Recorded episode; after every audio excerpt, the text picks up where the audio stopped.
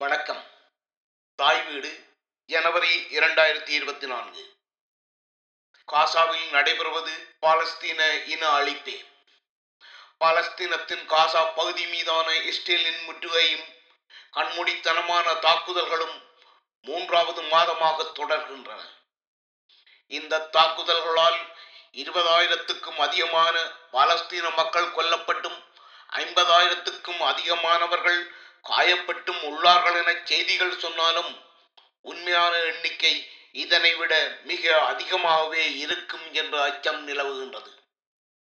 காசாவாழ் மக்களுள் பாதிக்கும் மேற்பட்டோர் பதினெட்டு வயதுக்குட்பட்டவர்கள் என்பதை கணக்கில் எடுக்கும் போது கொல்லப்பட்டவர்களுள் பெரும்பாலானவர்கள் குழந்தைகளும் சிறுவர்களுமே என்பது தெளிவாகும்.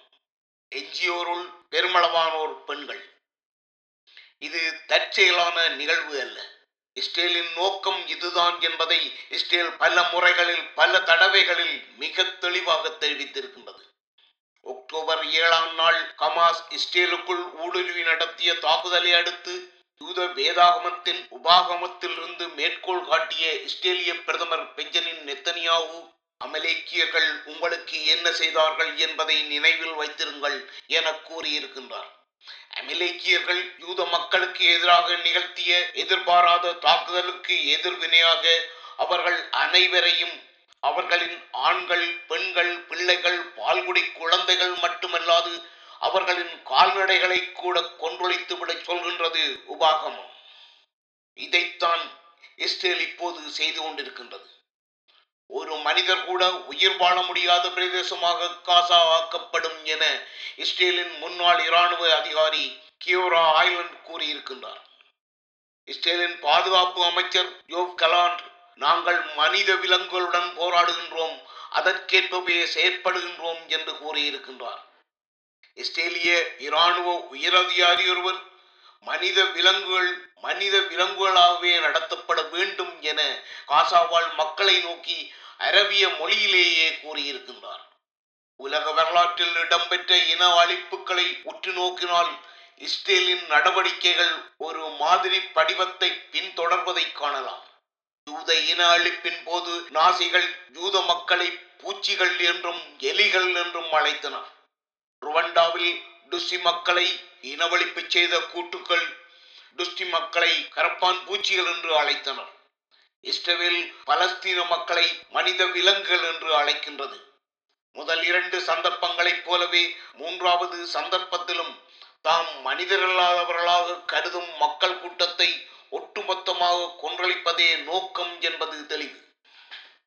ஹமாஸ் இஸ்ரேலிய குடிமக்கள் மீது நடத்திய தாக்குதல் பயங்கரவாத தாக்குதல் என்பதில் மாற்று கருத்து இருக்க முடியாது. ஆனால் அதற்கு எதிரொலியாக இஸ்ரேல் கட்டவிழ்த்து விட்டுள்ள வன்முறை ஏற்கனவே திட்டமிடப்பட்டிருந்தது போலவே உள்ளது. ஜூலை இருபத்தி நான்கு ஆயிரத்தி தொள்ளாயிரத்தி எண்பத்தி மூன்றில் தமிழர்களுக்கு எதிரான வன்முறை கட்டின்றி பெறுவதற்கு இரண்டு வாரங்களுக்கு முன்னரே ஜூலை பதினொன்று அன்று யாழ்ப்பாணத்து மக்களின் உயிர்களை பற்றியோ அவர்களின் கருத்தை பற்றியோ நாம் கருத்தில் எடுக்க கூடாது என லண்டன் டெய்லி டெலிகிராப் பத்திரிகைக்கு வழங்கிய செவ்வியில் ஜே ஆர் ஜெயவர்தனா கூறியிருந்தார். அதன் பின்னரே கருப்பு ஜூலாயின் கோரம் வேறு சாக்கு போக்குகளை காரணம் காட்டி தமிழ் மக்கள் மீது கட்டவிழ்த்து விடப்பட்டது. இஸ்ரேல் தனது கோர தாக்குதல்களுக்கு கமாஸின் தாக்குதல்களை காரணம் காட்டுவதும் இத்தகையதே. கமாஸ் ஆயிரத்தி முன்னூறு இஸ்ரேலியர்களை படுகொலை செய்ய அதற்கு பதிலளிப்பதாக கூறிக்கொண்டு இஸ்ரேல் இருபதாயிரத்துக்கும் மேற்பட்ட பலஸ்தீனர்களை படுகொலை செய்துள்ளது. ஹமாஸ் இயக்கத்தை பயங்கரவாத அமைப்பாக பிரகடனம் செய்யும் உலக வல்லரசுகள் தாம் ஜனநாயக நாடு என ஏற்றுக்கொண்டிருக்கும் இஸ்ரேலின் கொலைகளை கண்மூடி வாய்பொத்தி பார்த்து கொண்டிருக்கின்றன. இனவழிப்பு என்பது ஓர் அரசுக்கோ இராணுவத்துக்கோ ஆயுத குழுவுக்கோ எதிராக சுமத்தப்படக்கூடிய உச்சபட்ச குற்றச்சாட்டு என்பதை இன்று உலகம் ஏற்றுக்கொண்டுள்ளது. அதனால்தான் மக்கள் தொகை தொகையாக கொன்றளிக்கப்படும் போதும் அந்த நிகழ்வுகளை இனவழிப்பு என வரையறுக்க உலகம் தயங்குகின்றது.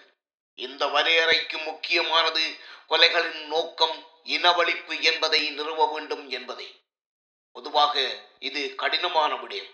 ஆனால் பலஸ்தீனம் மீதான இஸ்ரேலின் தாக்குதல்களின் நோக்கம் மிக தெளிவாகவே வெளிப்படுகின்றது. நன்றி.